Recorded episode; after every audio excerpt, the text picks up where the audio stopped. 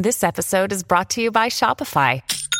Forget the frustration of picking commerce platforms when you switch your business to Shopify, the global commerce platform that supercharges your selling wherever you sell. With Shopify, you'll harness the same intuitive features, trusted apps, and powerful analytics used by the world's leading brands. Sign up today for your $1 per month trial period at shopify.com slash tech, all lowercase. That's shopify.com slash tech. Well, we look back, back to Revelation. We look at, at the book of Revelation and um, we see that these letters that John sent to these churches, these were churches who were struggling. These were churches who people were getting killed and people were getting put in prison.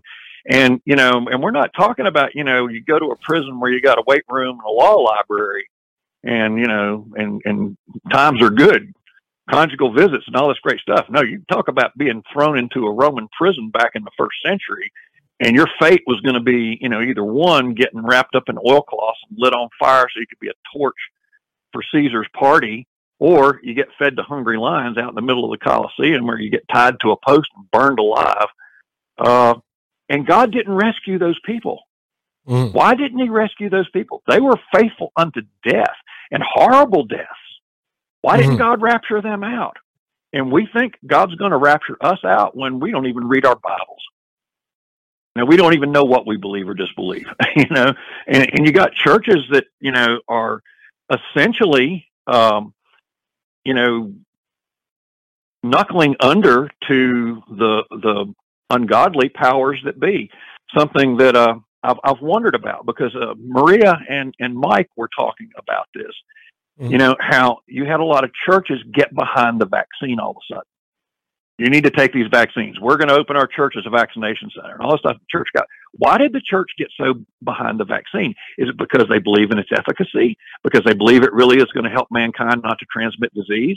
Or was it because of their uh, anti-LGBTQ uh, stance that the controlling powers in government and society turned against them mm. and threatened, maybe threatened their tax exempt status or threatened to curb their activity in some way and to gain favor with these people who they offended by their stand, uh, they decided to, hey, let, let's push the vaccine. They'll like us. And whenever you have a church that is knuckling under to whatever it is, you know, whether you believe in the vaccines or whether you don't, that's not the issue right there. But why is the church getting behind this? And I think the church is getting behind it because they're wanting to curry favor with the world. And no. if they're doing that, then you're you're in a situation where the church is going to have to go underground. The real believers are going to have to go underground because they can't be part of an institution that's got one foot, you know, in the church building and the other foot's, you know, in in Congress or the other foot's in the White House or the Supreme Court or whatever. Uh, the evil empire. Uh, you know, it's just, you know, and, and God's going to rescue us. He's going to come and get us. You know, we're doing this kind of stuff. We're knuckling under to the world. We're playing, we're playing footsie with the evil government and God's going to rapture us out when he didn't rapture out faithful people who died horrible deaths for his name. You know, I, that's, that's my problem with, with the whole thing about the rapture and when the rapture takes place. Um, I just don't see it. I mean, I, I, you know, I, I hate to say this because I don't think God owes anybody an apology, but it's like if He rescues this church today in America, if He takes us out of the world so we don't have to have any bad stuff happen to us, He's He's going to have to explain something to those first century martyrs. You know, oh, I, I, mean, just, I, I agree with you. It was that was actually a question that I, that's been on my list of questions to ask uh, people during conversations like this that I've never really figured out how to frame it. So I'm glad that you actually brought it up because I never wanted to seem like I was being an ass, you know, asking a question like that, saying, well, uh, why well, didn't he that, save? That's my job, Dustin. Yeah, I was going to say, why, why didn't God save all these other, the other people throughout history? Or, for instance, let's say the COVID vaccine is the worst that people think it is, right? Then why didn't God intervene before you know, half of the world or more went and got jabbed up. You know, people that were forced to make a decision between bringing home a paycheck to put food on their table or risking, you know, I don't getting cancer or being hooked up to the B system or whatever a lot, a lot of people think it is. We'll never really know. No one's ever really going to know what this was. But um, I'm like, well, why didn't God intervene then? You know, before that all occurred. So that that was a question that I was gonna I was gonna ask you. I, I meant to ask others, and I'm always like, I don't know. I don't want to seem like I'm um, questioning their uh, their belief system too hard. Um, not not that I am. I'm just curious about being, all this. You know, I was going to say, at risk of being the ass, you know, I'll say this: that one of the things that that really changed my began the change of my perspective on the end times was when I was in Bible college, I took a Greek class and we had to translate a passage. Give us a passage and we had to translate it. And I had to translate Second Thessalonians uh, chapter two. Now, this is this is interesting, and for all of you out there in Radio Land and Data Land that disagree with me, I understand. I don't hold it against you, but I can't I cannot look otherwise than this. If you read Second Thessalonians chapter 2, it says, Now concerning the coming of our Lord Jesus Christ and our being gathered together unto him, we ask you, brothers, not to be quickly shaken in mind or alarmed. Okay, let's go back to the first part of the sentence. The coming of our Lord Jesus Christ. That Greek word is parousia. And the parousia is used almost exclusively in the New Testament to mean the second coming of Christ, the actual, real, literal second coming of Christ, and are being gathered together unto Him, and that is what most people take to be the rapture. Now, mm. there is in the Greek language, it's, it's kind of like in science. You know, you you have you have laws, and there are laws in the Greek language. When you take everything that was written in ancient Greek, the New Testament, the Old Testament, uh, the writings of Socrates and Plato and Hippocrates, and and the Greek tragedies and plays and all the mythology and all that kind of stuff. Every single thing that was written in the ancient Greek language, and you find certain patterns of speech or parts of speech or phrases or whatever that are alike every single time in every single case in every single instance in every single document. That's a law. Mm-hmm. Doesn't vary at all anywhere. If you read Homer's Odyssey or if you read the New Testament or if you read the medical records of Hippocrates, it doesn't matter. It always shows up the same way, exactly the same. That's law. And there is a law in the Greek language called Granville Sharp, because he was the man who came up or, or coined it. Granville Sharp's law of kai connectives. Everybody, you need to know that for the test. Okay, at the end of the show. But the word kai, K A I, is a Greek word, one of the Greek words for and, A N D. Okay, now in this law that Granville Sharp pointed out, when you have a subject that is uh, prefaced by a direct article, the parousia, the second coming of our Lord. And then you've got another subject, our being gathered together unto him without a definite article in front of it. So you've got definite article, subject, I, and another subject, but no definite article. They're talking about the same thing. Mm-hmm. Otherwise, they would have put a definite article in front of what we take to be the rapture, being gathered together unto him. So what this says is that the parousia, the second coming of the Lord, and our gathering together unto him take place at the same time. It is the same event. Mm, and that's one of the reasons that I have problems with rapture theology, because the people who want to turn it into uh, something that happens either before or after or in the middle of the tribulation. Well, after tribulation, that would work.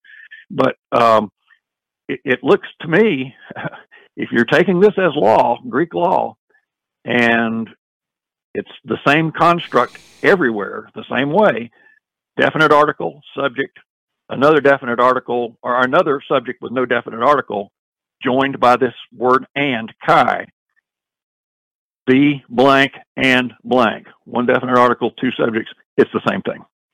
Mm, and i can't i can't argue with that. I that's that that flipped me out when i did that. I had to go to the professor and say this can't be right can it? And he goes yeah actually it can be. You know, and it, it blew my mind because that was not my theology. My theology was, hey, man, the Lord's going to come and get us before the bad stuff starts happening. And when the Antichrist shows up, boom, we're out of here, um, and, and all. But that's that's not that's not what that verse says in the languages. Um, so now there are people who argue that, and I respect them. They're smarter than me, uh, but I can't get past that. Um, right.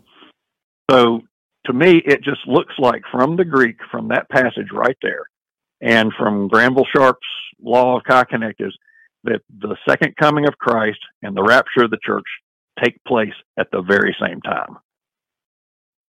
Wow, that's interesting. All right. So, so um, that that kind of blew me away, and and like I said, I still know people that are diehard rapture people, and I I, I get why they are. I was too one time, um, but um, I can't. Like I said, my conviction is based on that, and I can't get away from that. I just, I just can't. And um, you know, so it's it's just one of those one of those things like that. But I mean, like I said, good Christian, decent people argue about different things, and uh, I understand why they do. Don't always understand how they came to their conclusions, but I was at that conclusion one time, so I I, I try to be uh, charitable, and I don't mean that in a condescending way. I mean I, I, I try to respect somebody's beliefs because I believed it one time too, and it's not that I was wrong at the time. I don't think there there's a wrong and a right here. Um, that if you disagree with my views on the millennium or my views on the rapture or my views on any of this stuff, that you're right and I'm wrong or I'm right and you're wrong. I think what we need to do, like I said, be open minded, study, study, study, study, study, ask lots of questions, demand answers, go find the answers if nobody will give them to you. And let's try to find a way to negotiate this big C of end times theology in such a way that motivates us to be more vigilant and to be more sober minded that doesn't mean you can't drink beer. You know what I'm saying? That, that we we don't get sucked into the technology. We don't get sucked into the matrix. Um, that we we stay vigilant. We stay alert. Um, we work towards doing what Christ told us to do: is make disciples of all the nations. We occupy till He comes, and uh, and if that means our going to jail or our not being able to buy or sell. Uh, or any of those things, then you know that that's that's what it takes. Jesus said that in the letters to the churches. He says, "Some of you just resist unto death, and you'll get a crown of life in, in the next world." Um, so you know, I think if we were a militantly active church, really doing the Lord's work feverishly, it wouldn't be I don't agree with it, but I, it wouldn't be wrong to think maybe God might rapture that church. Yeah. But when I look at the church here, you know, when I you look look at, at Christians who live in Muslim lands, you know, who who are in danger of dying every single day. Now, there's a guy that probably deserves to be raptured. But over here, you know, shoot, we, I don't have time to go to church. I got to watch Netflix. you know, I don't have time to evangelize. I need to. My story's coming on, or or whatever. You know, I, I, need to take my psychedelics and put on my headset. well, um, exactly, and then, and then that's the other thing, Dana, is like people tend to think about it in terms of them or their, you know, neighborhood or this country. This is this is a worldwide thing we're talking about here. You know, so if there's a rapture, it's not your neighborhood.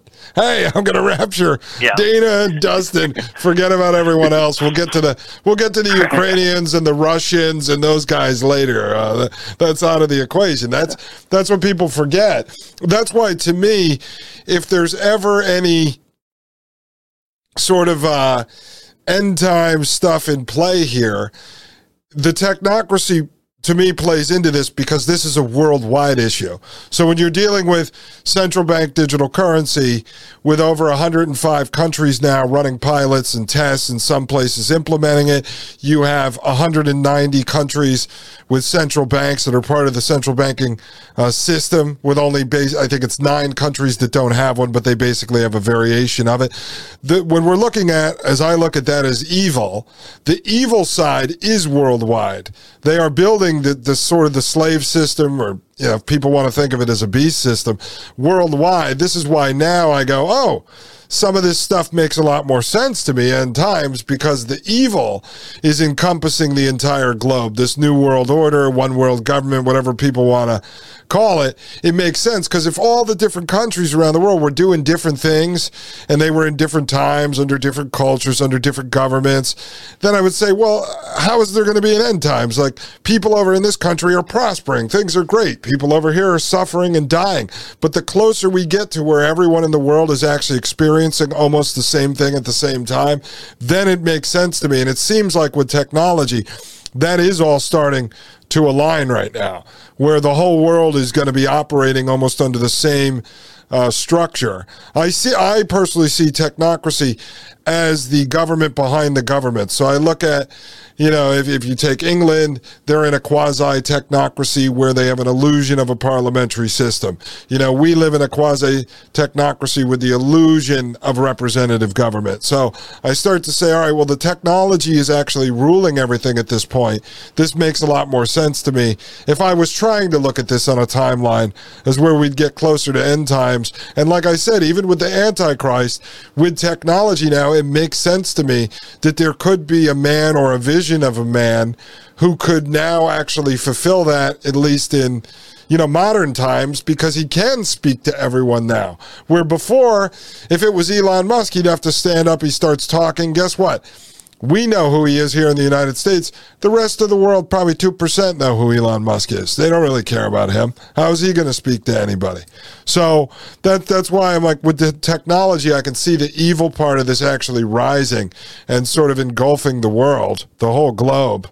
Uh, I mean, look, they're running CBDC tests in villages in Africa right now.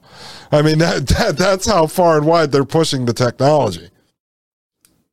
Well, I mean, you you brought up the um, you know this the whole this whole digital currency thing that that they're really racing headlong to get done, and let's just say that Christians don't buy it. Well, are they going to be able to buy and sell? Cash is no longer money. You know, if you don't have any gold or silver that somebody wants or trade goods that somebody wants, you're you're out of luck. If you don't go with the digital currency, how are you going to buy and sell? Now, I'm not saying that that is the mark of the beast. I wouldn't presume that. I think the mark of the beast is something else, and it's already here. You've got people who have the mark of the beast, and you've got people who don't have it right now.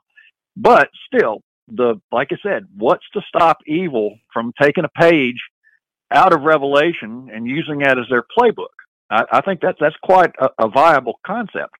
Um, so you got this digital currency. If if I choose not to participate in that, how am I going to do business? No, you. I mean that's 100 percent accurate. I, I, mean, I look. I'm thinking about it in uh, my personal life and people that I know um, outside of the show community are always asking me, like, well, what's going to happen? This is why I've had a lot of these conversations with Wide Awake Jim because he's studying all the the real documents coming out of the Bank for International Settlements and all the folks that are actually putting the system into place you know, what's going to happen to my 401k? What's going to happen to money I have in an IRA? What's going to happen to my savings account, my checking account, my CDs? Um, you know, all this stuff. I, I don't really, I mean, I've studied a lot of it. I don't know the answer. I mean, I know they can destroy any money you've saved up anyway through inflation. They could turn your $100,000 into the buying power of $25,000 tomorrow if they want to do it. They control the system. They can do whatever they want. They control the interest rates. They can do whatever they want. So that's where I'm trying to help people figure out how, as my wife and I are trying to do, how you get ahead of this. Like what what maybe you need to turn your cash into I don't know bottled water some something you can trade uh, a year or two from now if they go to CBDC because what's going to happen? I mean, you're going to eventually be corralled into that system. And then we know because they openly talk about it if you're not going to behave, then it's going to be turned off. Or people always say, Are they going to allow me to buy uh, ammo at the gun shop? I said, Never mind that. Are they going to allow the gun shop to buy ammo? Are they going to allow the manufacturer yeah, yeah. of the ammo to buy metal to make the bullets? I mean, that's how CBDC works. They can cut off entire supply chains uh, all the way up the uh, entire um, chain of manufacturing, all the way to the top. This is plays right into the original Technocracy Incorporated documents out of the 1920s and 1930s. Technocracy is one the science of social engineering, uh, engineering people into the system. And then it's two, the complete and total systematic control of the means of production and the distribution of goods and services. Well, how do you control the means of production and distribution of goods and services without having to, let's say, control every manufacturing plant, which basically they already do? Uh, you control the monetary system in a way where you can turn off people all the way up the supply chain from buying and selling. That's total control of the means of production and the distribution of goods and services. I mean, that, that is total control. That's how you do it. If you can't spend your money at the local farmer where you want to buy organic vegetables and you don't have something you can barter with them, they're not going to sell it to you. And, you know, people say all the time, well, you know, they're not going to take CBDC. Well, guess what? My local tree hugging hippie liberal local farmer that I buy organic stuff from, guys, she's got a square reader. She'll take your credit card right there. I mean, people adopt the technology within a matter of a year or two if it's going to cost them money. So if it and and like I've said to people with the majority of independents that are left, they're really the ones that are going to resist because the corporations won't resist. They're part of the system the independents, as soon as they get a, uh, an email or text message from Square tomorrow, which is like the largest credit card processor for independent businesses, and it says, hey, tomorrow you can start accepting CBDC, and somebody shows up with their Visa card or their debit card, uh, you know, Visa debit or credit or MasterCard, and they can spend CBDC that way, which is the plan. I've shown the technology, they're already working on it. Then all of a sudden, everybody accepts CBDC, and now you show up with a pocket full of, you know, fiat paper dollars, and they laugh at those. If those were outlawed two weeks ago, dude, what are you doing with those things? You know, so uh, like I walk, think it's like walk. It's like paying your bill with Confederate money. it's just like nobody's going to take that. that stuff went out a hundred and some years ago. You know, so no, it's uh, great. It's great. It's great. It's great that you say that because that's the same thing that I'm getting to the point of saying to the audience. It's like pulling out your constitution. And people laugh at that because I, am like you know our country or that form of government was conquered a long time ago. It's the same thing as pulling out you know the founding document documents of the uh, confederacy. Going look this is what i abide by. People just laugh and they go what are you talking about? We don't live under that system anymore.